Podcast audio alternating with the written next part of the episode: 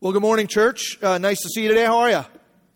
Good. It's nice to have you guys in here. I've, I've, uh, in the last couple of weeks, I've had multiple conversations with folks who uh, this is their first time back, and so as things are getting a little bit better and more people are getting immunized and the numbers are going down. It's so great to just have people in the room.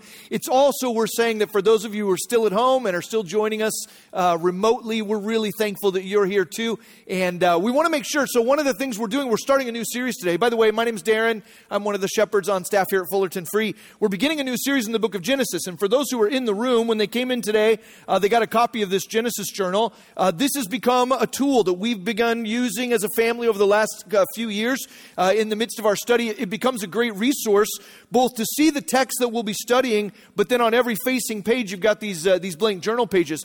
If you're joining us from at home or if you're joining us from around the world someplace and you'd like a copy of that, would you just reach out to us this week at the church office? Just email us or call us, and we'll figure out either a way to get that in the mail to you or a way for, if you're local, for you to come and pick that up. But we'd love for everybody who's walking down this path with us in the midst of this study of Genesis to have one of those uh, because it, it ends up being a great tool to sort of remember the things that God says to us in the process. So I uh, want to say hello to you this morning if you're there. Hello to you if you're in the room. And uh, as we begin into this series in Genesis, I want to kind of set some, some things up. Since it's the first week, uh, I want to sort of set the stage for places that we'll be going throughout the rest of the study. And so I'm going to take a couple of minutes here at the beginning just to be just to sort of kick that off.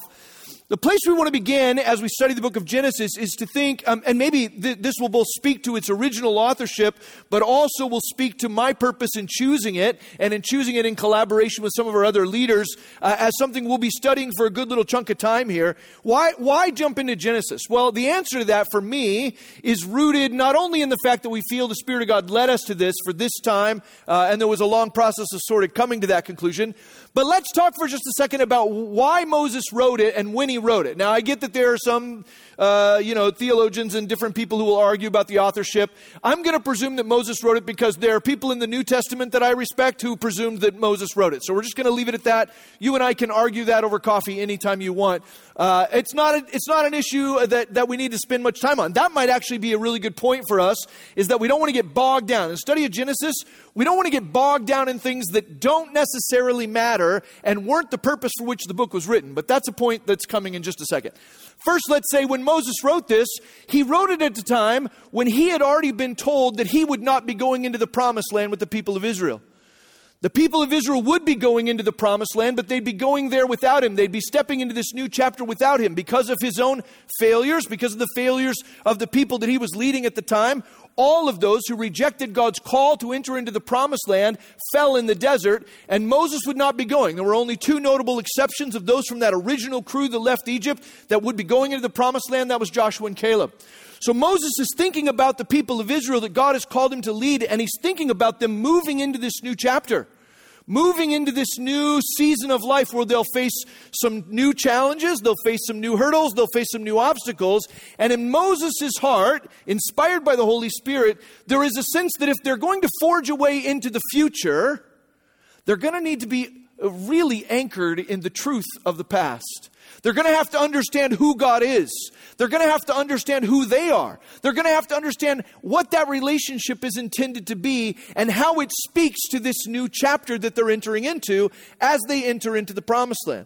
And so Moses writes the first, first five books of the, of the Old Testament, what's called the Pentateuch Genesis, Exodus, Leviticus, and Numbers, Deuteronomy. He writes those as a way to take down what had been prior to that, just an oral history, and to put it down in a way that the people would have it, both to help them understand who God is, who they are, and how they go forward into this new era. Inspired by the Holy Spirit, that's why he writes. I will say that for me, as we sort of come out of this COVID thing, whatever that is, as we come out of 2020, as we lean into 2021, we as a people are being called into new territory. There are things about our society that are changing. There are things about our culture that are changing. There are things about our church that are changing. And as we think about what it looks like to go forward into the future that God is calling us to, it is absolutely vital and essential that we understand who God is. That we understand who we are, who He created us to be, and how those two things work together to give us a guidebook for the pathway ahead. So there are a lot of different questions we'll be looking at as we study Genesis, but remember that Moses' intention was to give the people an anchoring in the fundamental truths so that they could lean into the future more adequately and effectively. This is why Moses writes. Now, as we set it up, let me give you just a couple of overview things to think about. When we come to a book like Genesis, we recognize that the book of Genesis isn't going to answer all of our questions. And in fact, if you try and teach the book of Genesis like a science book, you're going to be frustrated. From the very first verse, which we're looking at today, there are unanswered questions. You're going to have questions, and I hope you have questions. In fact, here's another little side note. In the back of your Genesis journal, you'll notice there are about seven blank pages. Uh, I'm going to give you a couple things I'd like you to write on the top of those pages, right? And you don't have to do this. It's your journal. You can do it the way you want. You want to draw pictures or do other things, you can. Let me tell you what I've written on the top of each of the pages in the back of my journal here. The first thing I wrote after the last page of Genesis is I wrote the question, Who is God? And my intention is to take these two pages and, and to write my reflections uh, about who God is as He's revealed in the text. What do I see about the character and nature of God? That's the first question I put. Now, you've already heard me say this, but my second question that I see revealed in Genesis specifically is Who am I? I might encourage you to write that down as well. What does this text say to you about who God created you to be? His purpose in creating you, right? The third question or the third observation that I wrote here is what does it look like to walk with God? What does it look like to walk with God? I'm going to be asking myself that question as I study this book together with you. The fourth thing I wrote down here is what are the links to other places in Scripture? Now, I've already alluded to this to some degree. We see that Jesus refers to Genesis, Peter refers to Genesis in the New Testament, Paul refers to Genesis in the New Testament, and when they refer to it, they don't refer to it as a myth, they don't refer to it as a children's story, they don't refer to it as something that can be cast aside, they refer to it as something concrete. And so, in accordance with the way Jesus and Paul and Peter looked at the Old Testament, I also look at the Old Testament not as a myth or a collection of cute children's stories, but as something revealed by God to tell us something of our history. At the same time, it's not going to answer all of our questions. It's not intended to answer all of our questions, but it is intended to cause us to ask the right questions. You see the difference between those two? You might be reading Genesis right here in the first verse and have some questions that come up, and you know what? It's not necessarily going to tell you. We'll come to that in a second. The, the book of Genesis isn't going to answer all your scientific questions, it's not going to answer all of your narrative questions, it's not going to answer all of your historical questions. But it will cause you to ask the right questions. And so the last thing I write in here, uh, and actually I have one more page of things, but the last thing I write is questions. And I would encourage you as we go through the study, when the light bulb comes on your head and you think, well, why did this happen? Or what's going on here? What happened to this person? Or where does he come from? Or how come nobody says anything about this or that? Write your questions down, knowing full well that, that the text of Genesis or the Bible as a whole might not necessarily answer the specific question you have, but as we study the Bible, it will cause us to ask the right questions. And then the last thing, uh, the last one I've got here, so I, I've got who is God? Who am I? What does walking with God look like? Links to other scriptures, and there'll be lots of those. And then I've also written patterns and themes.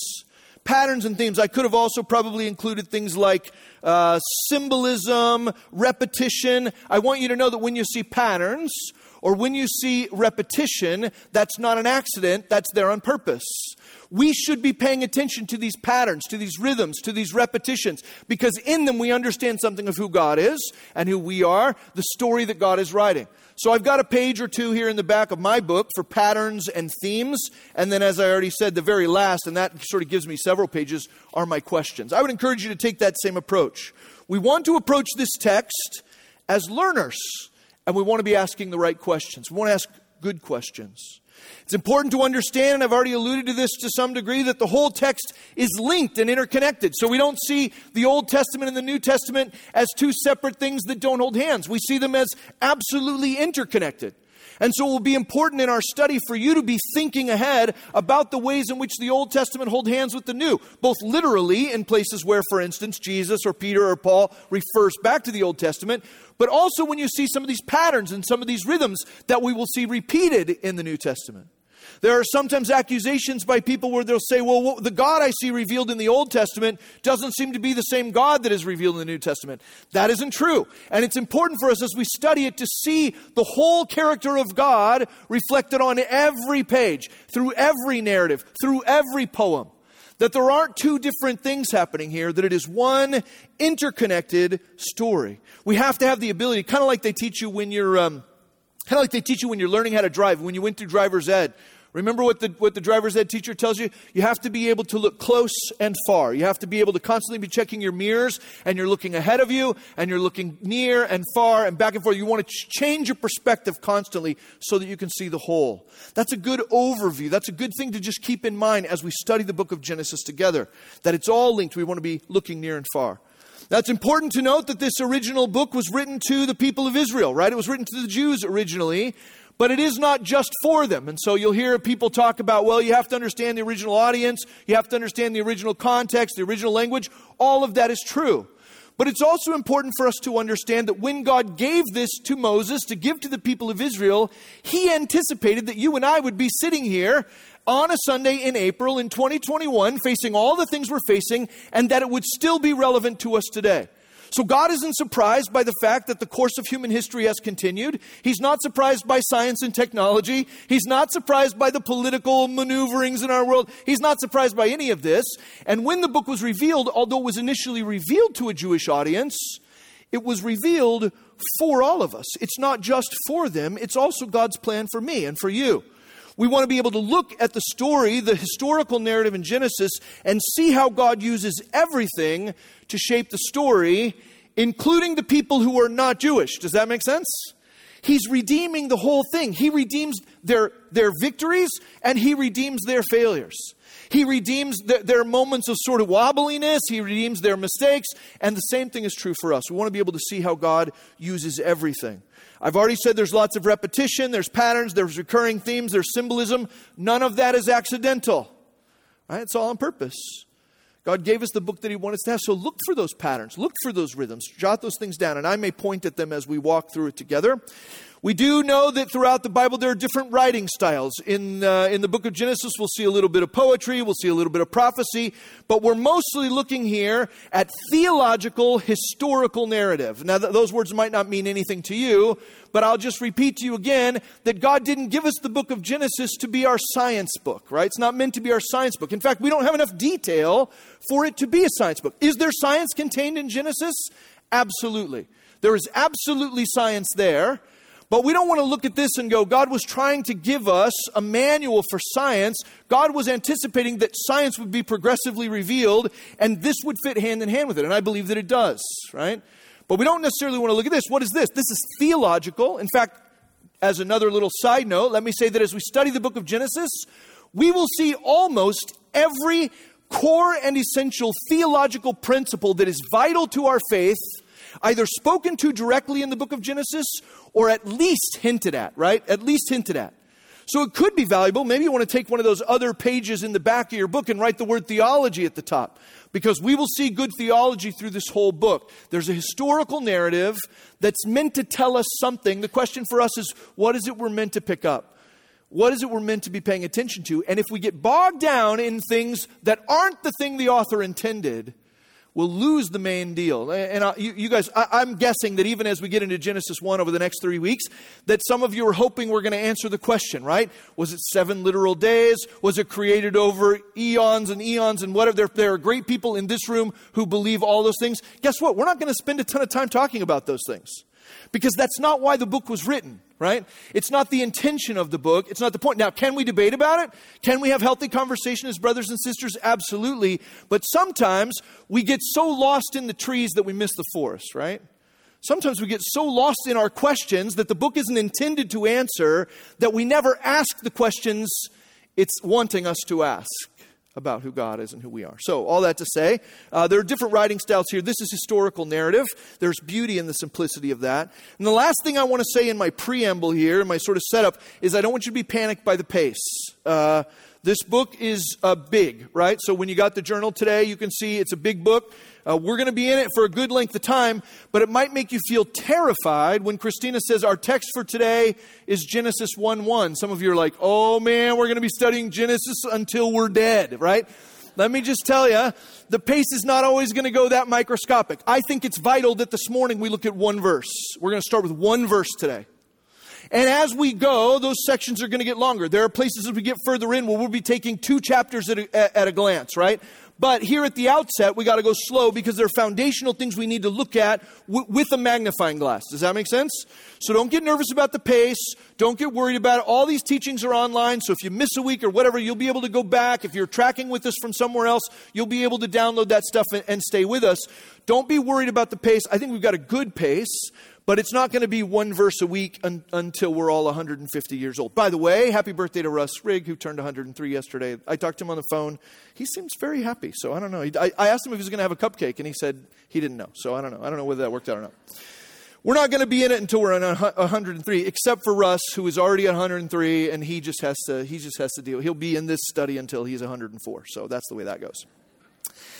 So, this morning, with all that out of the way, and by the way, if you have other questions or there's other things you want to do with those end pages, I would highly encourage you to do that. This morning, I'd like us to turn our attention to Genesis 1 1. And just Genesis 1 1 for the sake of this morning.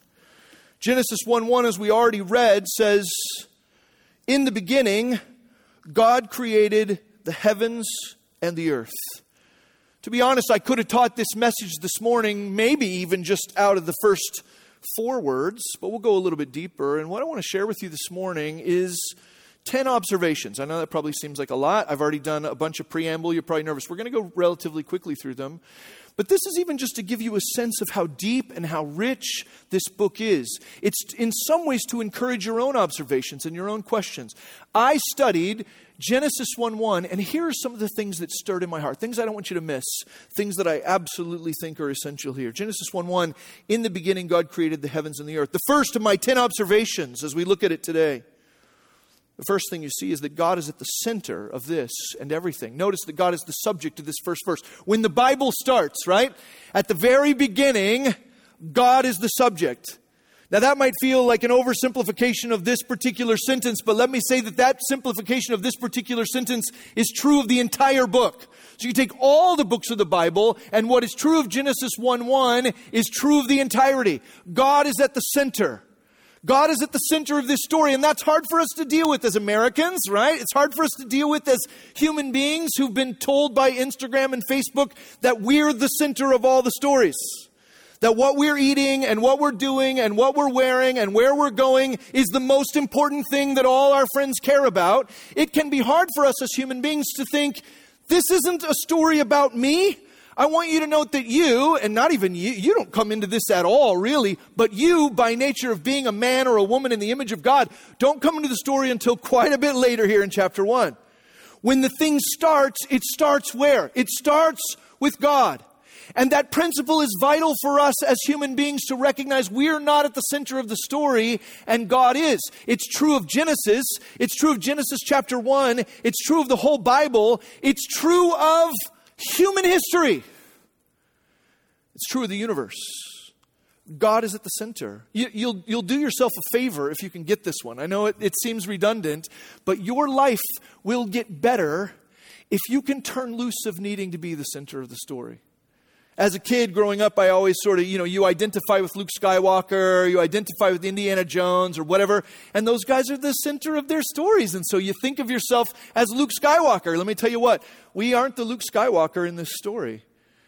I've said this before. I kind of think of myself as one of the Jawas that doesn't even have a name. He falls off the thing really early and nobody even knows who he is. He's just a guy, right? Just a little guy who makes a squeaky noise. God is at the center of the story. He is at the center of this and everything else. I also think it's important. This is still part of my point one. We're talking about God singular here. We're talking about God singular. So, at the time in which this was written, there, there were other people living in the land, right? That they're going into the promised land and there are other people living there. And those people had a tendency to be people who believed in multiple gods. There are other myths. This is not a myth. There are other stories of creation, Mesopotamian myths. And I want you to see the difference between reality and myth. In those other myths, there are gods who create out of the matter that is around them, right? This is written not just as a, something different than those, not as a contemporary of those alone, but in rejection to those. So when Moses writes this inspired by the Holy Spirit, he is rejecting the contemporary Mesopotamian myths that speak of many gods. It's why here in verse 1, we want to see that not is only God at the center, but God is singular. We are a monotheistic people. The monotheistic faith, we don't believe that everything is God or that there are many gods. What we see in Genesis 1 1 is a singular God. Aware of contemporary mythological creation accounts, this is written for the people of God in rejection of those accounts. These don't go together. You'll hear sometimes people say, oh, well, there were lots of these creation accounts at the time. This is distinctly different from those in that it speaks of the one true God as opposed to all of these other things. God singular. That's my first observation God at the center. Number two, God is already there in the beginning. So it says, in the beginning, God. And God's already there. Well, what, is, what does that mean exactly, right? Well, what it means is that we're not reading here, and this is probably part of my point three. Uh, th- this isn't a story about God's origins. In fact, you know, it, it, you might have that question at the outset. You might be saying, well, in the beginning, God, but who is this God? And where did he come from? And where did he get his power? And what was his motivation? And where was he going? Listen, it's kind of like watching one of those shows. I remember, um, well, now there's tons of these shows, but you, you, probably watch television programs or movies where, like, in the first 10 or 15 minutes, there's all kinds of stuff going on and you can't really tell what's happening, right? You're like, Who, who's that? I sit there with my wife and she's like, who's that lady? Where did those aliens come from? Or, have I seen those aliens? Like, we tried to watch, um, Captain Marvel. Did you guys watch that movie? In my house, we don't even call her Captain Marvel. We just call her Carol. What a cool name for a superhero, by the way, right? Carol, Captain Marvel. If you've seen this Marvel movie, uh, the first, I, I want to say like the first half an hour of that movie is like aliens fighting. And the whole time we're watching it with my wife, she's like, Have we seen that alien before? He kind of looks like another alien from the other thing. And I'm like, I don't know who any of these people are. I don't know why they're doing what they're doing. I have no idea what their motivations are. We don't have to keep watching this, honestly. I don't know what's happening. There are lots of times now when we're watching narrative uh, television or movies or sometimes even reading books where there are these things introduced at the outset and you immediately have questions about who these people are, but it isn't revealed at the very beginning. It's important to note that Scripture is meant to be progressive and these truths about God will be revealed over time. But here at the outset, the implication and insinuation is you kind of know who this is, right? God right? In the beginning, God. So, in the beginning, God is already there. That says something to us about his infinite nature. I love what Jesus says in John 17. In John 17, 5, and here's one of those other scriptures where we might link in the back of the book. John 17, 5, Jesus says in his high priestly prayer, And now, Father, glorify me in your own presence with the glory that I had with you before the world existed. Right? Further down in that same text in John uh, 17, 24, Jesus says, Father, I desire that they also, speaking of us, that they also, whom you have given me, may be with me where I am to see my glory that you have given me because you loved me before the foundation of the world. So, first we see that God is center. Second, we see is that at the beginning, God is already. God is. He exists before us, before our creation, before our universe. God is already there. Right? That's the second thing to understand that God is infinite. Unlike us, I would say you and I are eternal beings. What that means is that each and every one of us have a start date, but we don't have an end date, right? We have an earthly end date, a temporal end date, but we will live eternally either in the presence of God or separated from God. God is not simply eternal, although He is eternal. More than that, God is infinite, meaning He has no beginning and no end. That's how He can be already at the beginning. So, number one, God is at the center. Number two, God is already there in the beginning. Number three, this infinite God enters into our story. What we see here in verse 1, in the beginning, God created. What we see is God engaging. We see God moving towards us and stepping into a timeline, right? Not that He's completely contained by the timeline, but what we see from the very first verse of the very first chapter of the very first book of the Bible is God engaging with his creation in a way that's different than he is, right? We, we are different than him. We are on a timeline. We have a start date and an end date. And when we see God in the beginning, when we see him enter into the beginning of all of this, what we see is engagement we see this desire on God's part to enter into our story. When we talk about the beginning, by the way, there's lots of speculation about whether that just means sort of like back in the old days, or, you know, uh, some people will say, well, in the beginning, that's talking about a specific point in time. The original Hebrew language really speaks more to like a period of time. But either way, it's the beginning of our universe. It's the beginning of our story, certainly. The beginning of the story of human history, the redemptive story of Christ. All of those things are implied here in the beginning, and God is in it, even though He's infinite. So I just want you to see His engagement. I want you to see the way He moves into that. My wife, uh, my wife and I just recently, we, you know, obviously this last year we spent a lot more time at home than we were in years past. And we bought bird feeders, right? We got two hummingbird feeders, and we got like a regular bird feeder. It's one of those ones that if the squirrel gets on it, it's too heavy and it pulls it down, and the squirrel, we don't want squirrels getting any of the bird food, right? So the last couple of days, I've noticed a weird phenomenon. Both my wife and I, at different times in the backyard, trying to encourage the birds to come and eat the food right? I see, I've seen her out the window, and this is not meant to embarrass her, but I've seen her out the window going, We got nuts, right? We got dried cherries. We got sunflower seeds. Hey, you know, like a bird will land on the fence and she'll be like, come over here and eat this. And at first I was watching her out the window and I was thinking, like, that's bonkers, right? She's crazy. And then uh, yesterday I was in the backyard and I saw a hummingbird and I, and I literally said out loud, you should go over there there's hummingbird food in that blue thing, you know? Like, I, and I thought, oh yeah, I'm just as crazy. What is it I'm trying to do? It's me trying to engage with an animal, recognizing there are differences between us. I'm trying to offer something to the animal, to provide something for the animal that will be beneficial for both of us. But there is quite a gap between me and bird language. Like I can whistle, but I don't think I'm hitting the mark. You know what I'm saying? And I can point with my arms and I can do all these things, but there is sort of a language barrier there. There are some things that break down because of the difference between us. And yet, what is it both my wife and I are trying to do? We're trying to engage and to draw these creatures in, right? That's what God is doing. When it says in the beginning, God, what we see is God, the infinite, entering into our timeline. That's number three. Number four, it's important, and I, and I said this already, but this is the beginning of our story, not His. The Bible and Genesis isn't meant to be an exhaustive account of God, but it's what he knows we need to know now.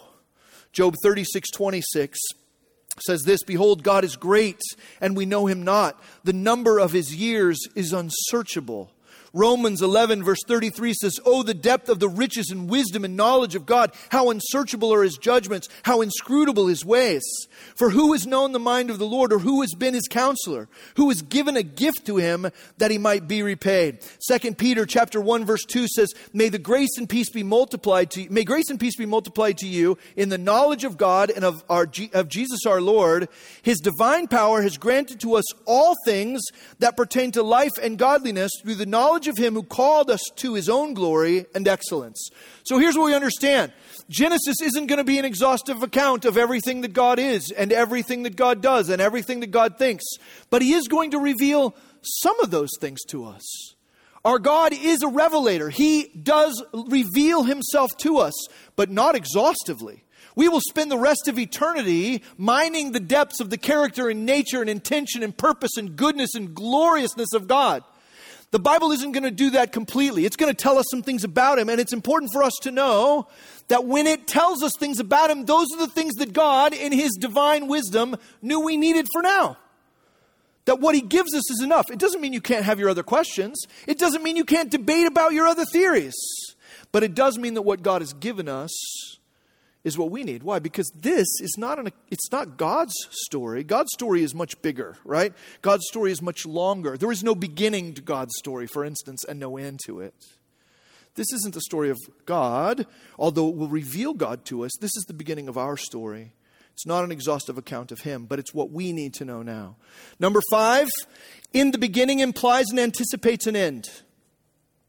From the start, we are compelled to think about the end of the story.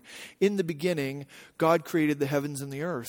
And what that naturally and instinctively does for us is it makes us think if there's a beginning, there's also an end. If, there an in, if there's an entrance, there's also an exit. Now, I've already said, uh, you know, the fact that we are eternal beings. So there isn't an, there isn't an end to our souls. But there is an end to the story of human history. There is an end to the story of redemptive history through Christ. And what this very first verse does for us in talking about the beginning is it should cause our minds to be compelled to think about the fact that number one, our days are numbered that we have a limited time in which to, to make decisions about who this God is. But number two, God will finish writing this story with us. There is a point in which the story of what he's doing on the earth will come to a conclusion. Psalms 39, verse 4 says, O Lord, make me know my end and what is the measure of my days. Let me know how fleeting I am. Behold, you have made my days a few handbreadths, and my lifetime as is nothing before you. Surely all mankind stands as a mere breath. Psalm 90, verse 12 says, So teach us to number our days that we may get a heart of wisdom. When we start to think of our lives in light of the clock, right? We start to think about, I don't like a clock on Sunday morning because it makes me feel nervous, right? Because I know I'm supposed to be done at a certain time.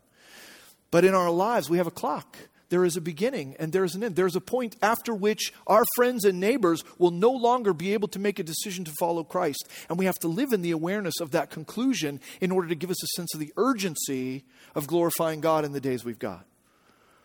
So, number five, in the beginning, implies and anticipates an end. Number six, no explanation of who God is or how he did this, right? In the beginning, God created, and it doesn't tell us how, it doesn't tell us why, it doesn't tell us what He was doing before this, it doesn't give us those answers. You want to know why? It's not, not the point, it's not the question the author wants us to be asking. Not that we can't ask it, but it isn't the point of the story. There is no explanation of God, who God is or how He did this. Why? Because at the very core of who God is, there is mystery, intentionally, intentional mystery. There is a, a, progressive revelation that happens over time. We've talked again and again about the passage that says that in our togetherness, we increasingly apprehend the unknowable love of God in its height and depth and width and length. That very statement is a statement to the fact that you cannot comprehend God. We are not capable of comprehending God. We are only capable of increasingly apprehending Him. And that progression is part of the way we're built. It's part of how God designed our world. He doesn't want to give us everything from the outset. He wants us to lean in. He wants us to engage, to explore, to ask the questions. And so, note here if you come to Genesis 1 and you go, wait, I got so many questions about why God did this or how He did it or what the process was, what was He thinking beforehand? It doesn't answer all those questions. It's not intended to answer all those questions because there is at the heart of God a desire to cause us to grow and change and learn as we walk with Him. Deuteronomy 29 29 says, The secret things belong to the Lord our God, but the things that are revealed belong to us and to our children forever, that we may do all the words of the law. There are secret things that belong to God, but there are things that have been revealed to us. Why?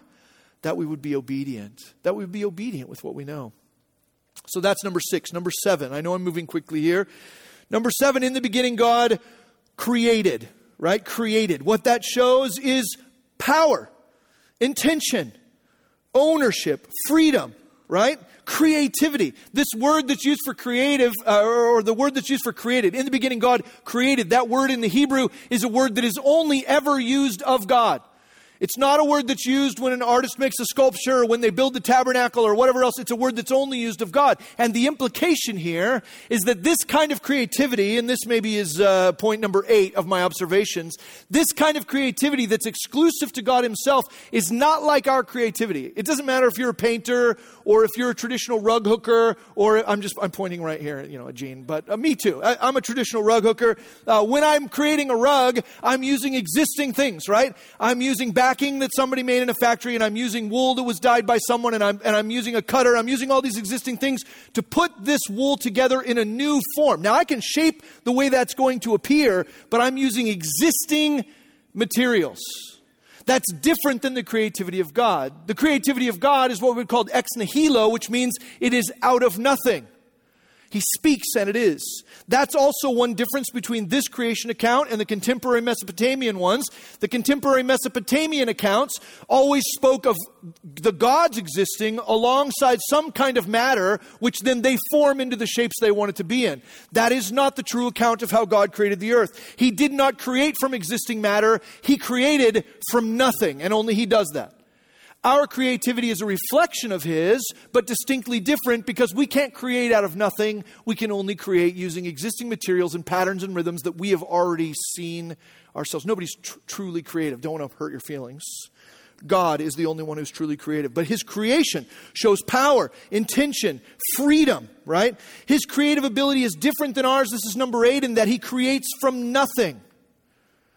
Number nine, it's important to understand out of Genesis 1 1, God is not his creation. And you might be like, no, duh.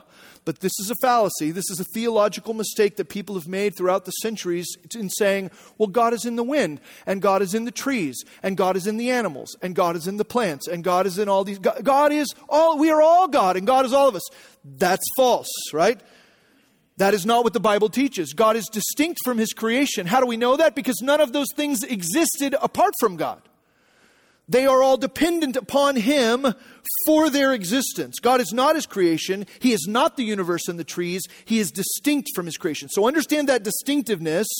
And then lastly, number 10, understand that that distinction, the fact that all things are dependent and, and owe their existence to Him, right? To show the fact also that all things are dependent upon Him all things are dependent upon him. He isn't his creation. He created all things, and therefore all things, including us, including the wind and the trees and the animals and the earth and the gravity and physics and all of that, it all owes its existence to God. In fact, it says here in Genesis 1 1, in the beginning, God created the heavens and the earth. And you might go, well, how is that distinctly different from what it's going to say in the verses that follow? We're going to get some real sort of specifics about how that unfolds. But when he talks about the heavens and the earth, understand here what, what the author is trying to point out to us is that in that moment, uh, or, or in this account, it's not a moment, but it's over a period of time. In this period of time, God creates everything that is not God.